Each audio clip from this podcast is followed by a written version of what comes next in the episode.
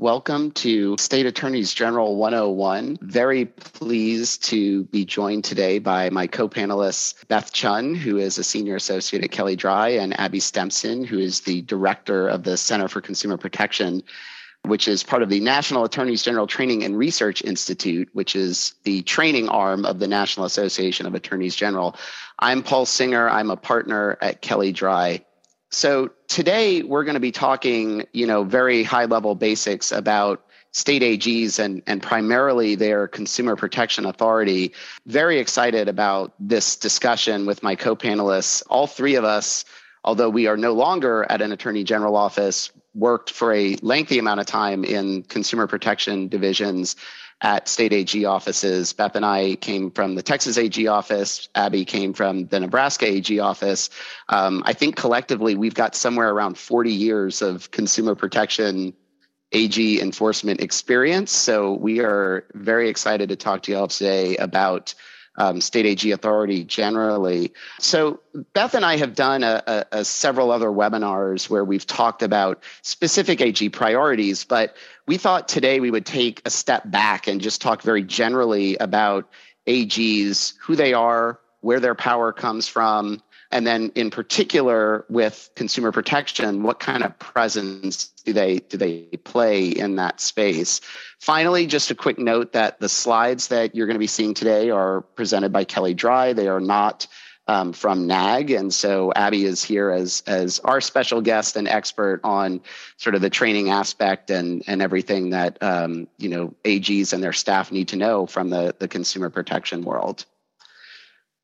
So let's start with with and a general background on attorneys general, and and it is attorneys general, not attorney generals. Um, and I, I emphasize that point both to be grammatically correct, but but also to highlight the fact that general here is not a title. It's it's not something that is um, given to particular individuals. General is an adjective that that describes the type of attorney that they are.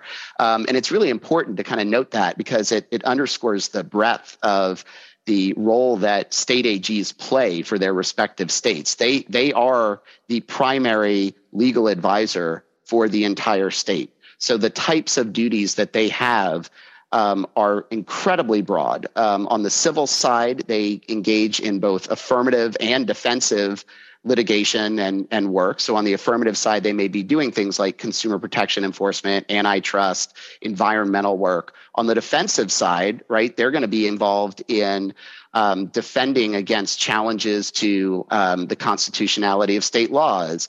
Um, they're going to be representing state agencies in any sort of claims that are brought against those agencies.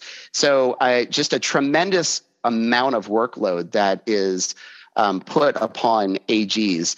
Um, and they enforce and, and are responsible for uh, a variety of state and federal laws, in particular in the consumer protection space.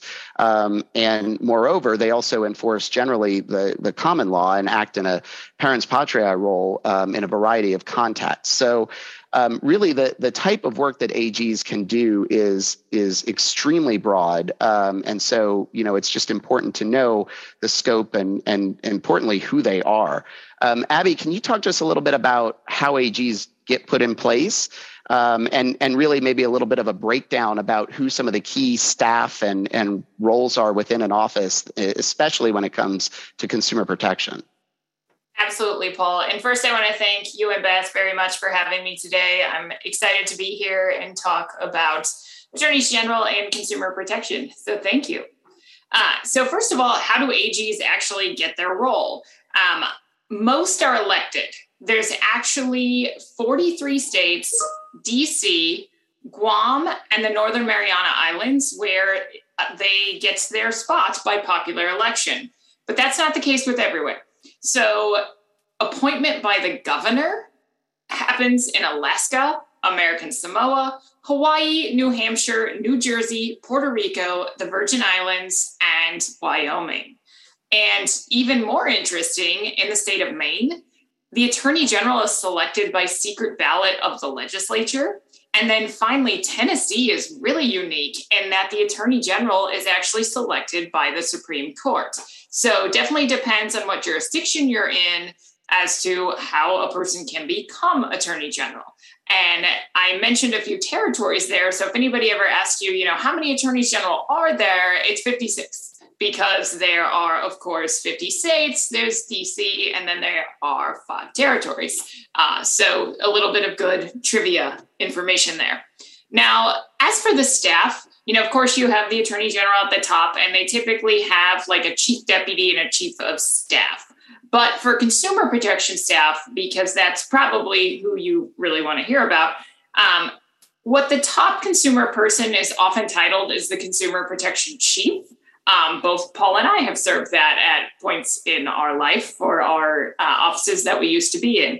Um, so you have a consumer protection chief, and then you have attorneys that work under that chief. And their title is typically like an assistant attorney general, or in some states, it's a deputy attorney general. Um, also, though, in those divisions, there are often investigators, there's complaint specialists, there are people that maybe are tasked simply with doing outreach. Um, because for consumer protection, and I'm always going to say, like, typically, because with 56 different AG offices, there's always going to be, you know, one where it's a little different.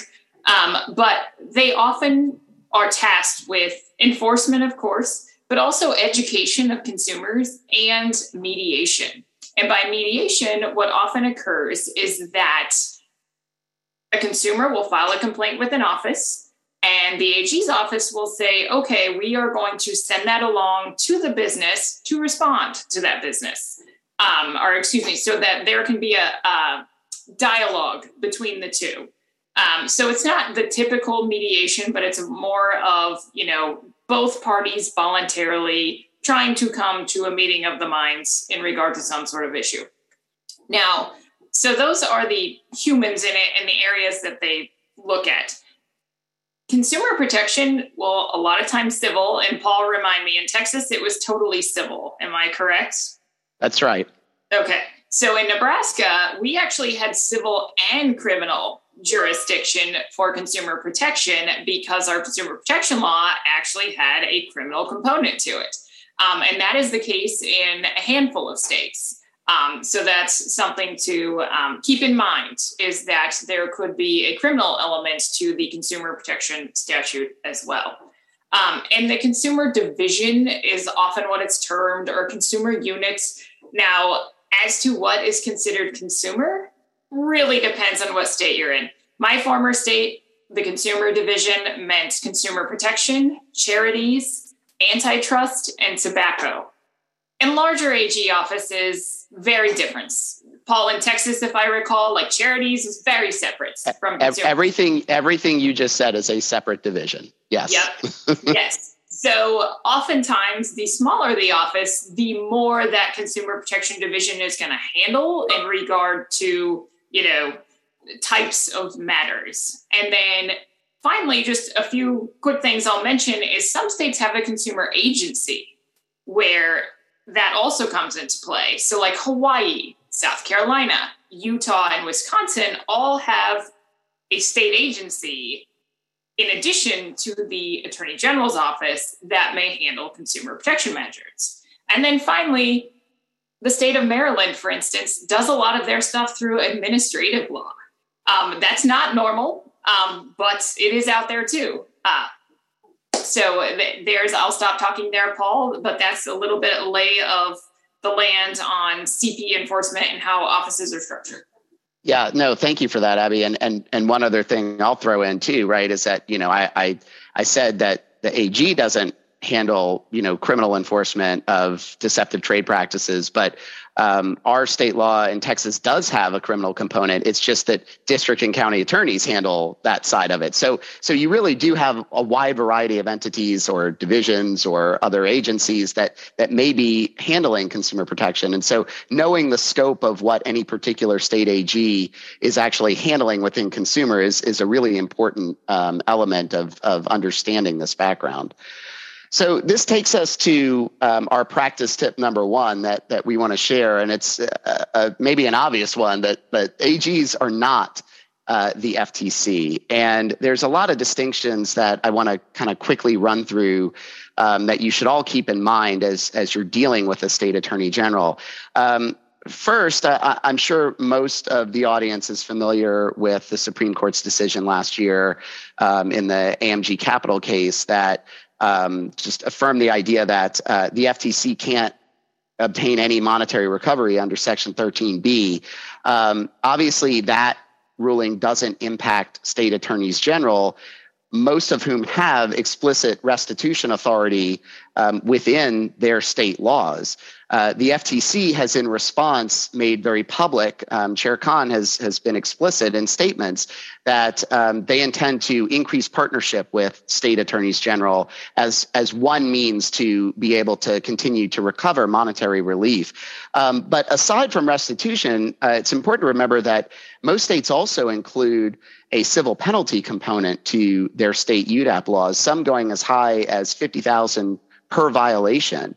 Um, what constitutes a violation is largely undefined in most state law, and so it really does become, you know, a a, a potential where one particular um, act or or a series of conduct that an AG is looking at um, could potentially reach astronomical civil penalties um, were the case to to proceed. Um, so you know obviously the monetary relief is is a key difference between states and the FTC, um, but also just understanding what is deceptive or what is unfair under a state UDAP law compared to the FTC may it may be the same it may be vastly different so for example while the FTC under deception has uh, established the reasonable consumer standard for quite some time now, many states still don't follow that. And so, again, knowing what the particular standard is that's going to be applied in a state is also important before you're you're engaging with that AG. Um, and then finally, knowing sort of what your whether or not your industry is covered by a particular state UDAP law is, is also important. Um, while the FTC includes exclusions for entities like common carriers or nonprofits, um, many state laws don't. And so, you know, an entity that may not be subject to uh, FTC oversight um, may be from a state attorney general. So again, there's a lot of variance among those state laws, and just knowing that is is critical. Um, as a as a former enforcer and someone that you know listened to a lot of uh, pitches in the past about you know conduct from entities. I can tell you one pet peeve that that I used to have is if someone would come in and say, "Well, you know, our conduct, um, you know, is permissible under FTC standards," or you know, we don't think that what we're doing violates the FTC Act. Um, obviously, that may or may not matter when it comes to a state UDAP law. Um, most states do have some reference to deference to the FTC. Um, again, what degree that means is varied. In Texas, for example, uh, we're instructed to look to the uh, FTC for for guidance on um, interpretations. Um, so you know it's it's not really clear how binding anything that the FTC does will be on the state AG when when he's seeking enforcement. So um, you know just understanding these differences is is critical. Finally, I'll note uh, resource constraints. I think this is one that is universally different between states and the FTC. Uh, there is no state AG office that comes close to matching the size of the FTC and the resources of the FTC. And some of the results of that are both uh, seen in terms of the types of priorities or, or entities that state AGs may go after. They may, for example, want to look for low hanging fruit or something that they're going to be able to pursue uh, with limited resources. Um, it may also result in AGs deciding they want to band together and work collectively in what's called a multi state um, in order to pool resources and, and sort of gain that advantage um, that you know they, they may not have otherwise had. So, Beth, do you want to talk a little bit about um, where AG cases come from? Sure. So, as you can see from this graphic here, um, state AG offices can receive information from a variety of sources uh, that can ultimately lead to uh, case selection by those offices. And uh, most people think first of consumer complaints, Um, but as Abby was mentioning, state AG offices do handle consumer complaints somewhat differently. Um, in general, they do at least track trends to help determine enforcement priorities. Um, also, state AGs may have access to uh, the FTC's Consumer Sentinel database and may be able to review complaints through there. Um, and they also may look at other investigators, and uh, they may go um, look on the internet, and once they have a target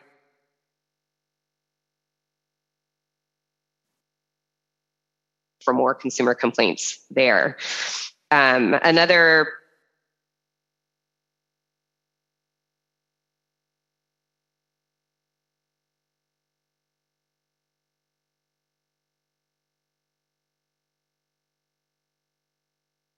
I've lost Beth's audio. Abby, are you Beth. not hearing? Beth, we, yeah. you are you are breaking in and out.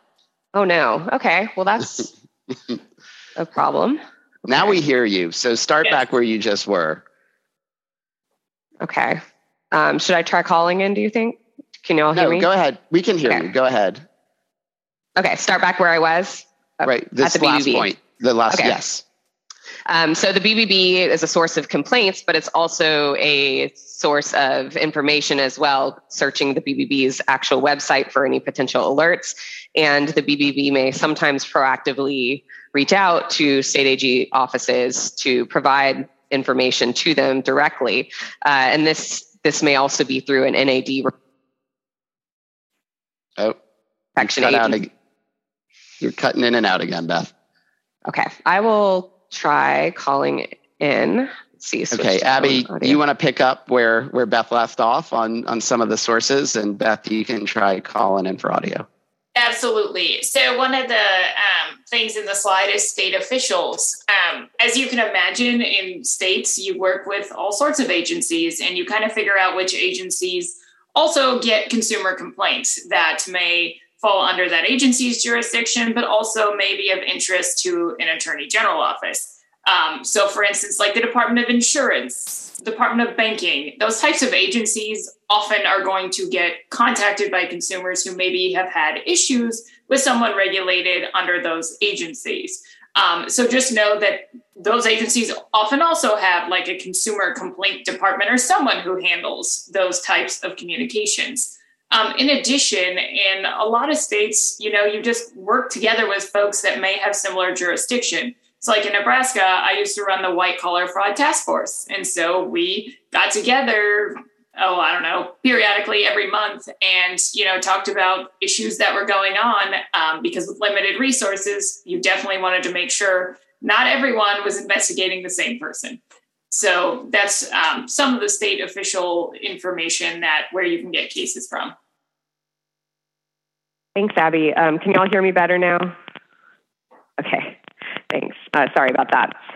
Um, so another source of information could be from the media. So of course, investigators or other uh, people in state AG's offices may see actual media reports, but also the media may proactively contact an AG's office regarding a story.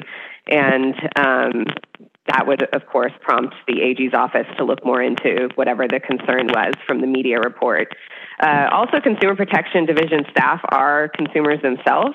And so, since they're some of the most eagle eyed consumers out there due to their practice, um, if they experience a problem in the marketplace in their own lives, they may look further into it and see if it is a more widespread public issue um, that, that could affect more people. And um, so, that's just another thing to keep in mind that they are consumers too. Uh, competitors, uh, we're going to talk about a little bit more. Um, they may also bring concerns to the AG's attention, but as we'll discuss, uh, the AG offices may take some of those with a grain of salt.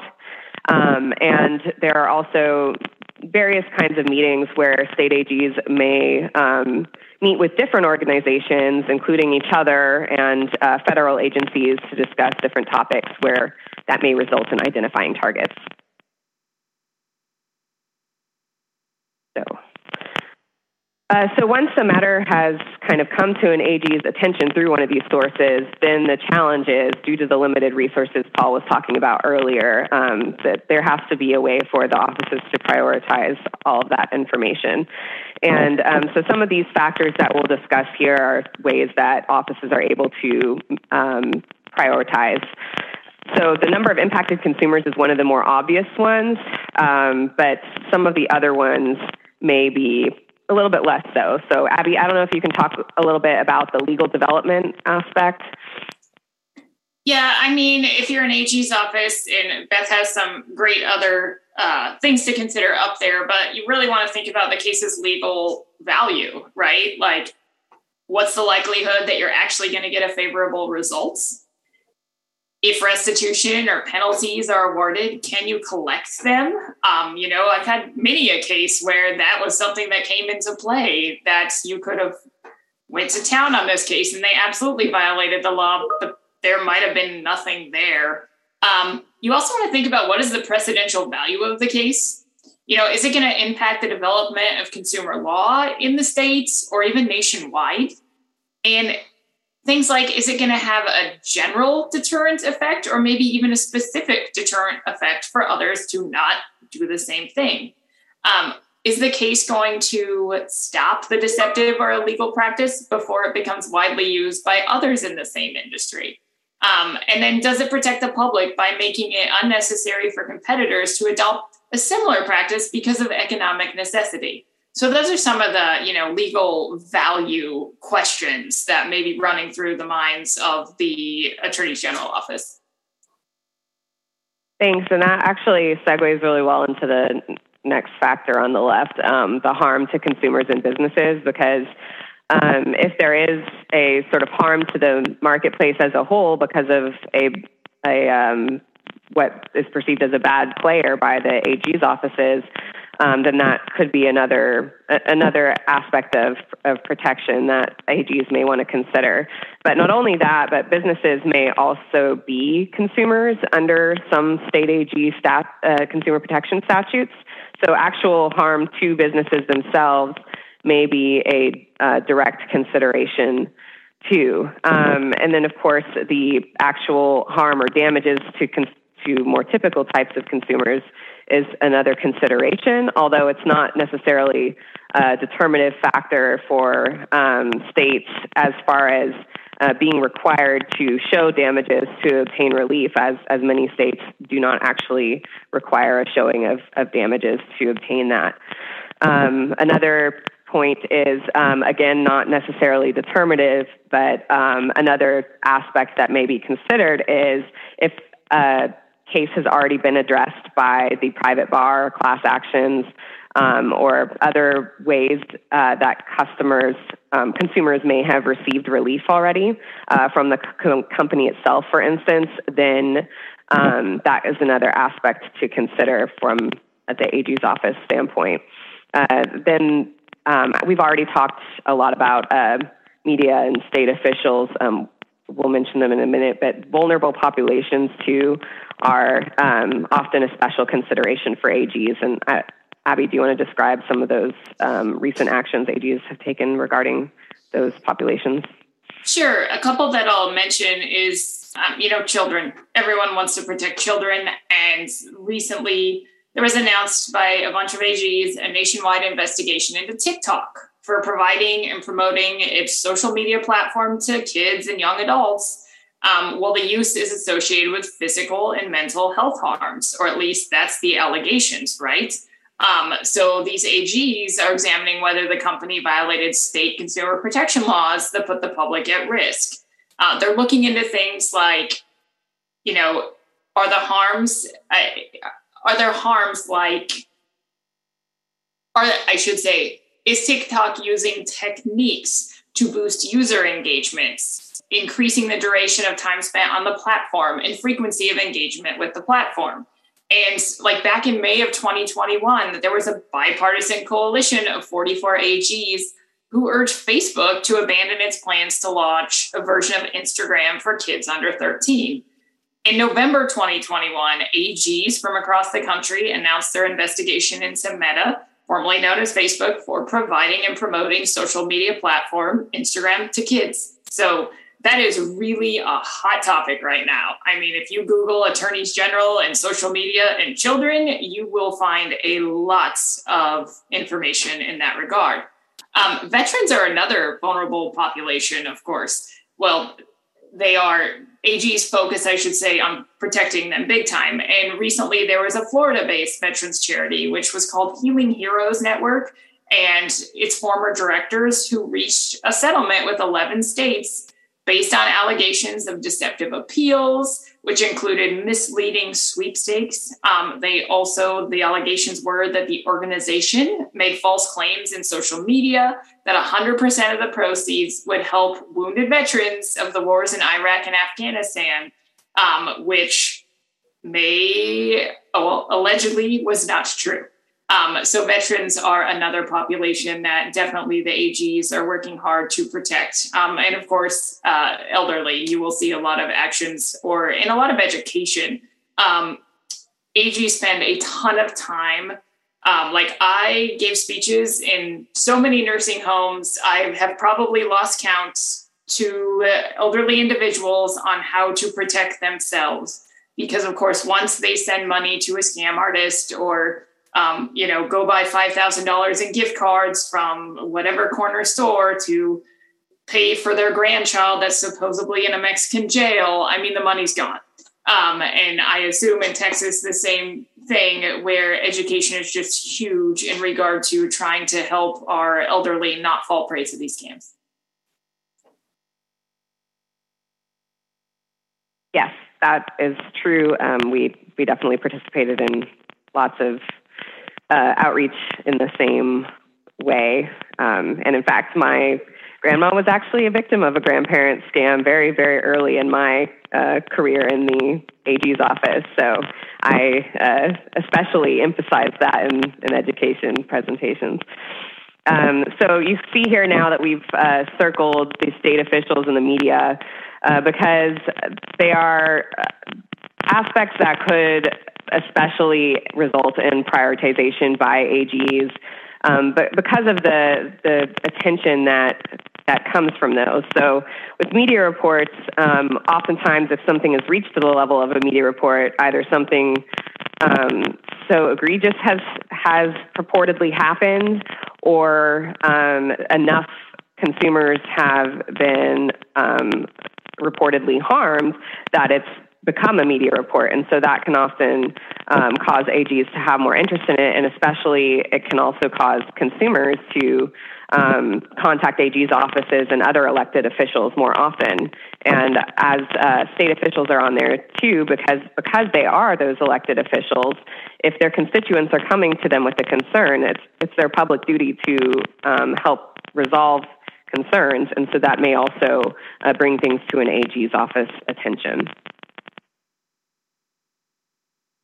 So, uh, practice tip number two after you have um, learned about how the AG's offices may prioritize actions, how do you then use that to go about staying off of their radar?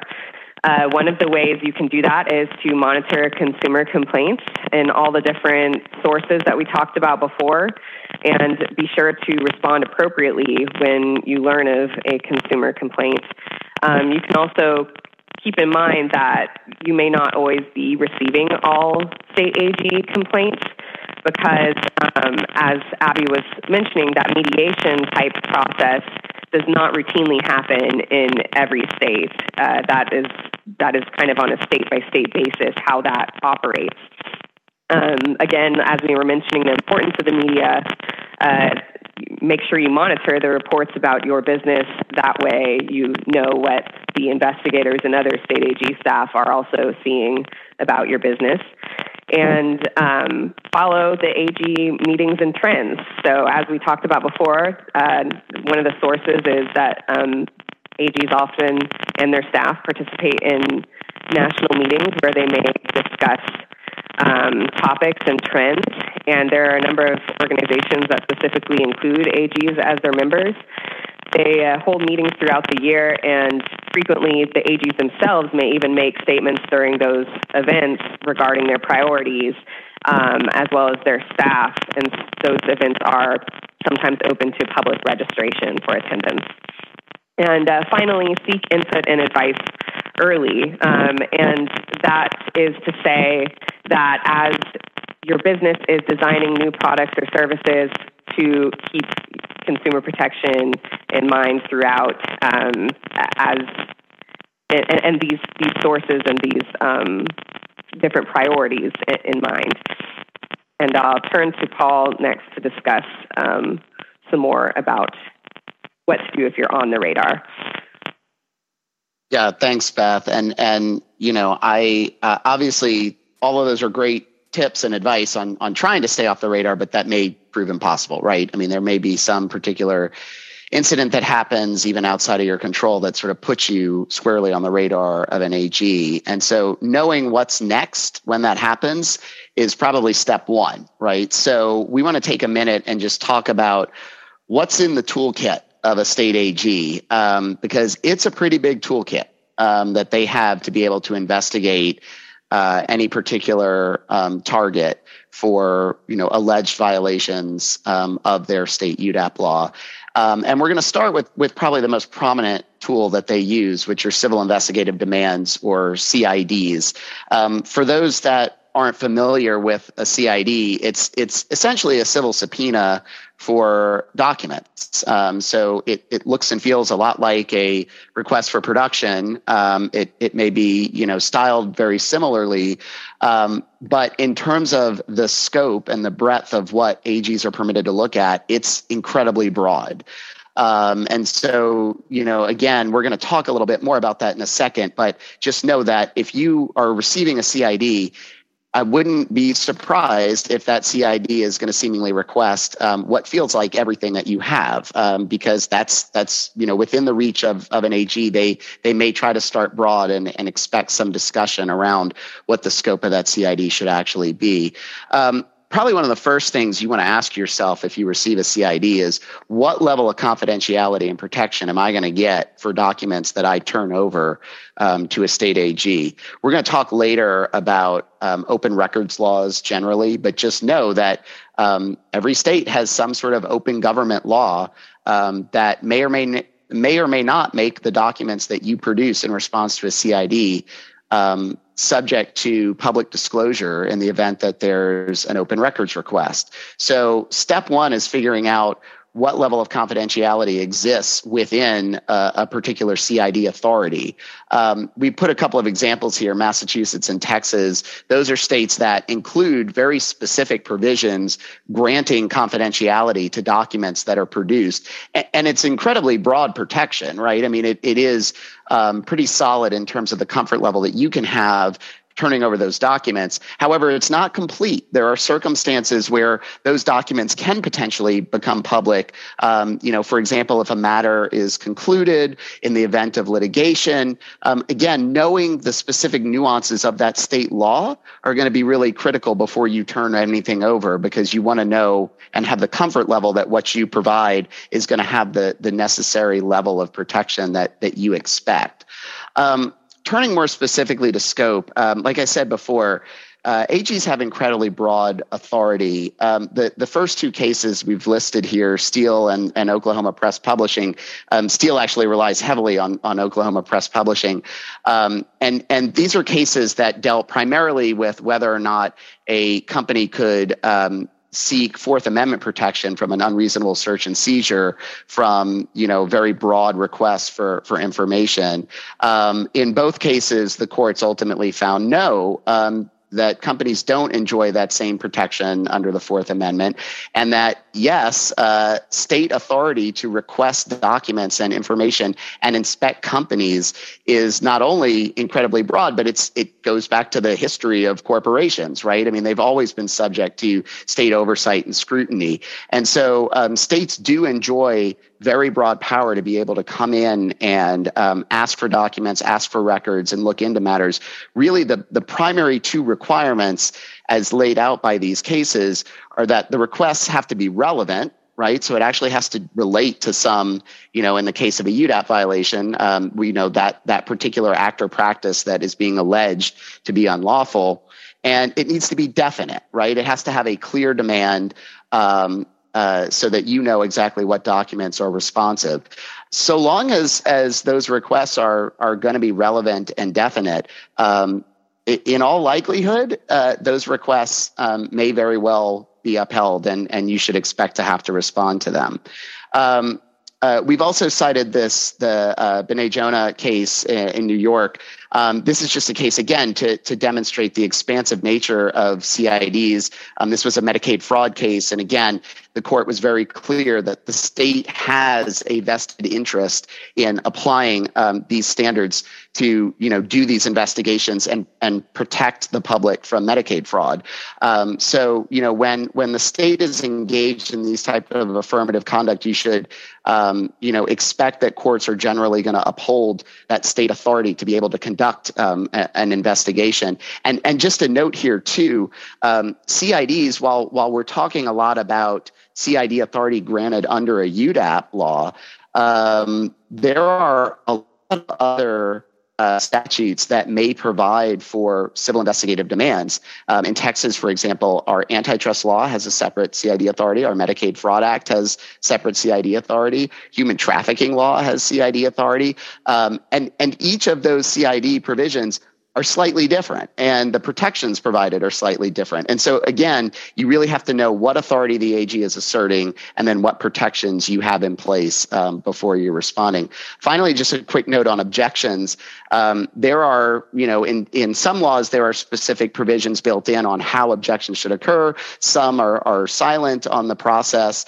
Um, the Twitter v. Paxton case was a, a, Ninth Circuit opinion that came out earlier this year, um, in which the Ninth Circuit held that Twitter was premature in challenging a CID that the Texas AG's office sent um, because the CID itself was not self executing. And so, because the AG hadn't taken any steps to enforce the CID and hadn't actually alleged specific violations against Twitter yet, um, it was premature to bring an action and, in this case, assert First Amendment protections against that CID.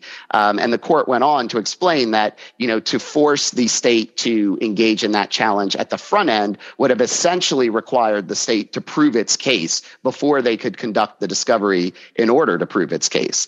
Um, so again, you know, this is just uh, yet another demonstration that, you know, you need to think about the, the steps and processes that you want to put in place um, when you're thinking about how you want to respond to that CID.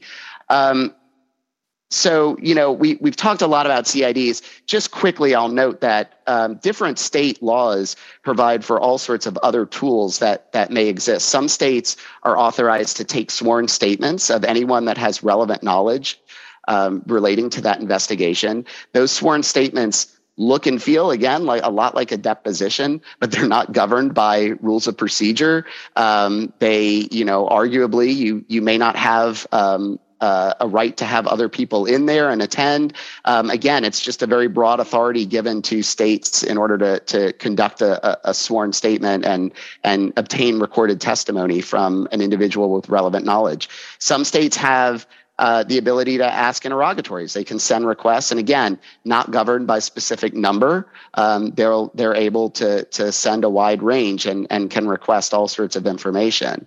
Um, Abby, do you want to spend a minute and just tell us a little bit about you know all these tools that we've talked about? What might be different if uh, if whether it's a single state that's asking questions versus several states that come together to ask these questions? Absolutely. And Paul, I want to go back to one point you made about there's a, under some state laws, it says how you object to a CID.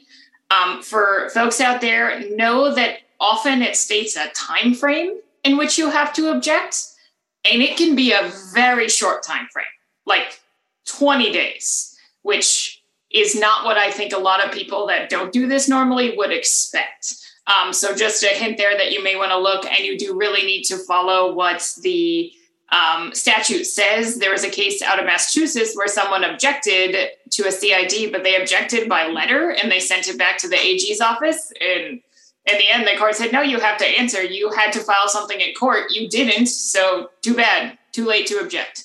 Um, so just make sure you follow those. Now, single state versus multi-state, if you are getting a CID, um, there's going to be a question of who is sending the CID, right? Out of maybe multiple players in a multi-state.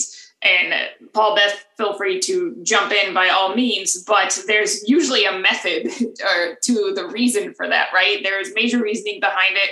Maybe it's based on the law to protect it for confidentiality purposes. Maybe it's because one state um, is able to take in all of those documents, right? Um, a few years ago, not everyone had access to an electronic document review platform. So sometimes a state that actually had resources such as that would be the ones to take in the documents. Um, Paul Beth, feel free to add to any of that, uh, but often it comes down to confidentiality and resources.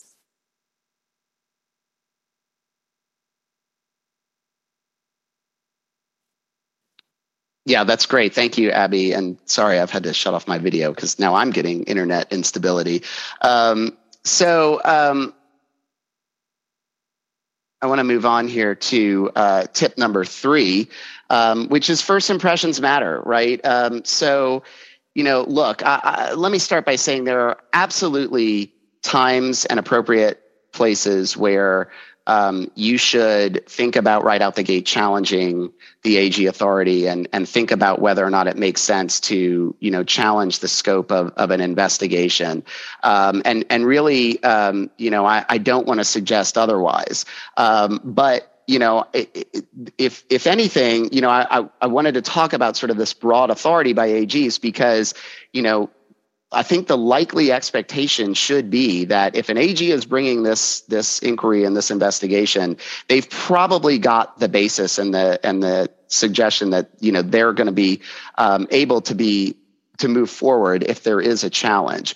And so, you know, I think given this broad authority that they have, you just need to recognize that challenges to that authority may be extremely difficult. And so, you know, it, if, if that's the case, it becomes even more important for you to then think about, you know, what should that first interaction be once you've received a particular investigative request um, from an AG. Um, so, you know, uh, uh, there are a lot of advantages to thinking about that initial request as sort of a, a an open door and an opportunity. Um, because once you receive a request um, you can pick up the phone and start a dialogue and start a conversation with that AG office in a way that allows you to tell your story. And it gives you sort of a first opportunity to come in, explain exactly what your position is and where you're coming from, um, and you know really try to lay the groundwork for a more positive resolution and outcome to to this specific inquiry. AG offices are you know universally have an, an open door policy. Um, I don't know of any office that doesn't uh, uh, you know allow for that kind of dialogue and conversation. Um, and it really does become you know an, a, an opportunity that you at least need to consider on the front end as you know something that you may want to explore as a way to to start to lay that groundwork. Um, it also gives you that opportunity to come in and explain why you know particular requests may be extremely problematic for you.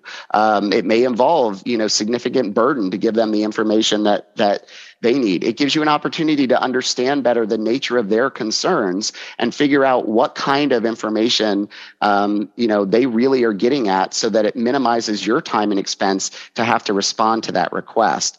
Um, so you know it is it is a valuable tool um, when you're responding, um, but of course be thoughtful in how you respond. Um, another pet peeve that I'll just kind of highlight briefly um, is when you know somebody would come in when when we had sent a subpoena, and the first request we might get from opposing counsel is, well, tell me which requests are the most important or tell me what information you you really want and like that's that's probably not a helpful first first impression because you know again an ag is going to defend what they sent you. And i think their position is going to be well everything i sent you is important and is you know is what i want. That's why i sent you the request. So again it's thinking about how you engage in that dialogue in a way that helps minimize your burden and resolve the matter quickly and and very efficiently So, Beth, you want to talk briefly and tell us what are all these multi-states we keep talking about, and you know where do they come from?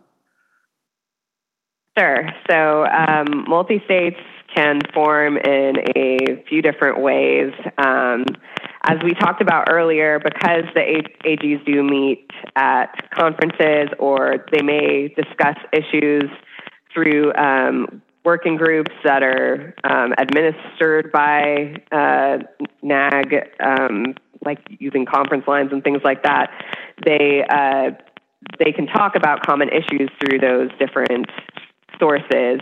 And if they discover a common problem among themselves, they may decide to tackle it together. And uh, another way that a working um, group or a multi state may form is because of the relationships that states have developed with each other over time, the staff in those states, uh, they may actually just directly call each other up and say, Hey, I've heard of this problem. Um, have you heard about this? And, and they may end up banding together in a more informal way like that. So, um, Abby, can you tell us a little bit more about why states may actually go about forming a multi-state? I know you've talked a little bit about about that already. Absolutely, quite a few reasons. Um, First of all, is it an important problem that's a priority for multiple AGOs? Also, will it further the development of the law in an area of importance to the AGOs? Is there some sort of advantage, like resources, of course? Um, you also want to often ensure consistent enforcement or standards across jurisdictional lines. No one wants duplication, so a joint action will often avoid unnecessary duplication of effort or avoid subjecting a business or some sort of entity to repeated investigation or litigation. So, oftentimes, businesses are um, in favor of this. I can tell you a few times where the business called me and said, Hey, we need to get all the states on board because we don't want to deal with this in 10 different ways. We really want to get this taken care of in a global fashion so we can resolve all the claims.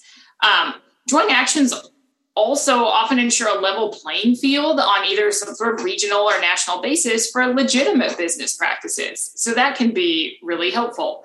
Um, and sometimes some states may not have relief, maybe it's injunctive or other relief that they could get if they just did a single state thing, but they could get it through a multi state. So that might be another reason where a multi state may be appropriate.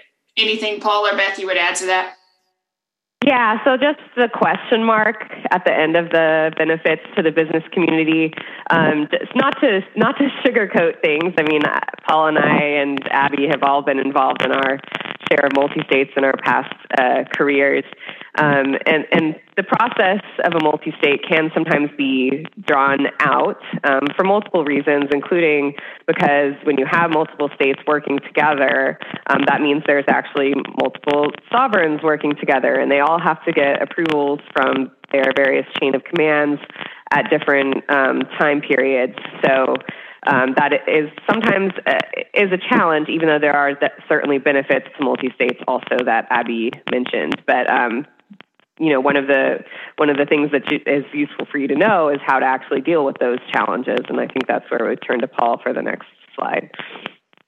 Yeah, thanks, and I, I totally agree. Right, um, you know, uh, with with your last point there, Beth, and it is a nice segue here to as to what to expect if if there are you know multiple states that are inquiring, and and yes, I mean multi states are somewhat notorious for being a little bit unwieldy and and potentially you know can can take a, a great amount of time, and it's for that exact reason that Beth just said, right? Um, you know, the, the states don't represent the collective group, they represent each respective state, which is really hitting at a lot of the points here that we have in, in tip number four.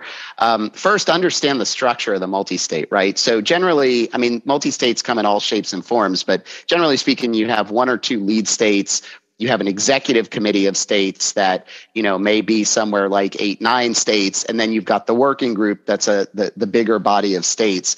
Um, the folks that that you are primarily going to be dealing with are the lead states and the executive committee of states.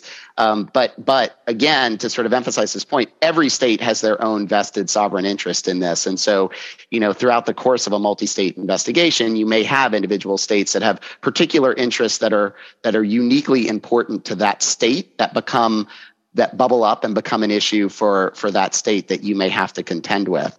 Um, you know, know that in a multi-state, um, the states are are going to pool together all of the legal authority and obligations that are within their state and pick and choose from the strongest, right? So, to some of Abby's points from earlier, you know, when you get a, a subpoena in a multi state, there's probably a reason why that particular state sent it.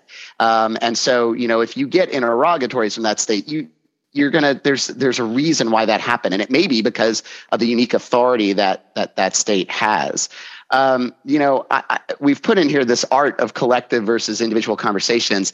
Um, you know, it, it is somewhat of an art. Um, having a dialogue with potentially 56 different sovereigns uh, can be a challenge. And even with that kind of leadership structure, um, you know, it, it may or may not be easy to filter all those conversations and communications through one or two particular states especially where you've got the circumstance like I talked about before, where there are unique issues with individual states that that have to be addressed. So really understanding the makeup and how to appropriately appropriately communicate is key because as much as you may want to reach out and pick off one or two states the states have you know established this structure for a reason and they have leaders for a reason. And so again you really want to evaluate the, the best approach that that you want to use. Finally you know abby hinted at it the respondent driven multi-states. I won't add anything to this but just know that there is there are times where you know it is valuable for a target of multiple state inquiries that are all independent to offer and pitch like hey i want this done collectively. It's going to be more efficiency. It's going to be more efficient for me to operate in in that fashion. It's just like essentially structuring an mdl um, you know it's really no different. There are many times that a particular target who's subject to multiple litigation throughout the country is going to seek to combine that into an mdl same concept here. Try to pool those those states together and get one conversation going so you know what the standards are going to be Beth, can you quickly talk about competitor complaints? You're on mute, Beth. Thank you. Um, at least, at least my internet wasn't breaking up that time. Um, so there are a few ways that you could go about actually uh, raising uh, complaints regarding um, your competitors uh, to an AG's office and bring them to their attention. Um, some of those ways could include discussing um, with a the relevant working group that um, would get to a, a, large group of states at once, or uh, key states for you or your industry, and um, uh, but but you do need to consider whether you should. So consider the consequences, and as we have there, a nice picture of uh, Pandora's box, as Paul will uh, discuss more in the next slide. Yeah, and obviously, so this is this takes us to tip number five, um, which is our last tip this afternoon of do your homework before you point the finger, which may seem again obvious, but um, you know there's different aspects to that. I mean, first, um, know know who you want to approach with that information you know about a competitor. Um, you know is there a particular ag who is sensitive to these in- issues or you know at at a recent meeting has has made this a priority or or is really focused on this particular topic? Um, so you know think about the right state you want to approach. Um, you know, this one, I'm, everyone I'm sure wants to make sure their own conduct is above board before um, they do that reach out. But but when you think about that, remember what Beth was was saying earlier. You really need to think about all the different sources of information that may be out there about your conduct. So don't just rely on complaints that are incoming directly to you. You need to do some proactive engagement and figure out, um, you know, whether or not you have complaints that are sitting in in AG offices, in particular the AG offices you want to approach. Um, go do that proactive engagement and go and see and and make sure that you feel comfortable um, with it uh, before you reach out. And then, very importantly, uh, know the the open records laws in that state and the implications of of you going and reporting a competitor. If you give a packet of information about a competitor, is that packet now an open record? And it, are you going to be identified as having turned in a competitor? Because that could have all sorts of, of of backlash on you that that you may want to avoid. Um, you know, we've listed a few states here. Uh, I'm not going to go in depth just in the interest of time, but but just note, you know, there are some differences that are important. Like, you know, California and Utah have have very specific investigative exemptions that may keep those complaints that come in confidential from from an open records request but compare that to Texas, for example, who has no investigative exemption to the open records law. And so complaints that come in are, are generally going to be treated as, as an open record and, and are available. Florida is notorious for its, its broad um, open government policies and the fact that you can get information that way but again, there are unique ways that you can kind of get around that that Florida um, issue. It's just make sure you do your homework and know what those those laws are in that particular state. Um, Abby, anything to add on the open records front, real briefly? Uh, briefly, definitely depends on the states. Some states will turn over the entire complaint if they get an open records request. Some will turn it over with redaction on the name and address of whoever filed it. Um, some will say we won't turn it over at all. So, very, very different between the states. Yeah, great point. Thank you for that.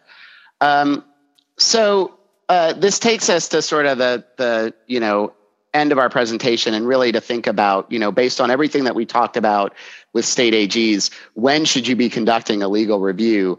And there's really kind of three phases in, in my mind that, that, you know, we want to highlight um, based on everything we talked about. Obviously, there's a preventative review. You know, you, before you are making a new offering publicly think about all the things that we just talked about um, you know when it comes to a state ag the various laws in the jurisdictions that you're going to be making that offering how an ag might look to this particular conduct is it something that's already an issue on their radar? Um, so really knowing on the front end what to expect is going to be key to help develop that offering.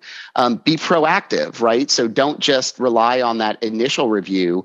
Um, stay in touch with what ags are focused on and what's important to them because as that evolves suddenly conduct that you felt comfortable with a year or two ago you may want to reevaluate as as the ag priorities are, are also changing. And then finally um, is reactive. Obviously you know if you receive an, an inquiry you want to be responsive you want to engage with that office and you want to think about the ways that you're responding. Um, and it doesn't just mean you know when you get a formal subpoena or anything from them keep that reactive nature ongoing you know respond to consumer complaints engage with the ag office in a way that that you get to know them. If there's one thing that's a common message that i've heard at all the various meetings that these ags have it's that they want to hear from businesses. They want to know them. They want to feel comfortable with that business so that if and when an issue arises they know that they can trust you and that that's something that that they're going to be able to work with you um, on a resolution. So thank you again, everybody. Um, we've provided a QR code here for our uh, link tree where you can get all the various updates on consumer protection, advertising, privacy law trends, and, and other developments. Um, through our ad law group at Kelley Drye. Um, I thank you very much for attending. Thank you, Abby and Beth, for your participation today, and um, look forward to answering all of your questions in an upcoming podcast. Thank you. Thank you.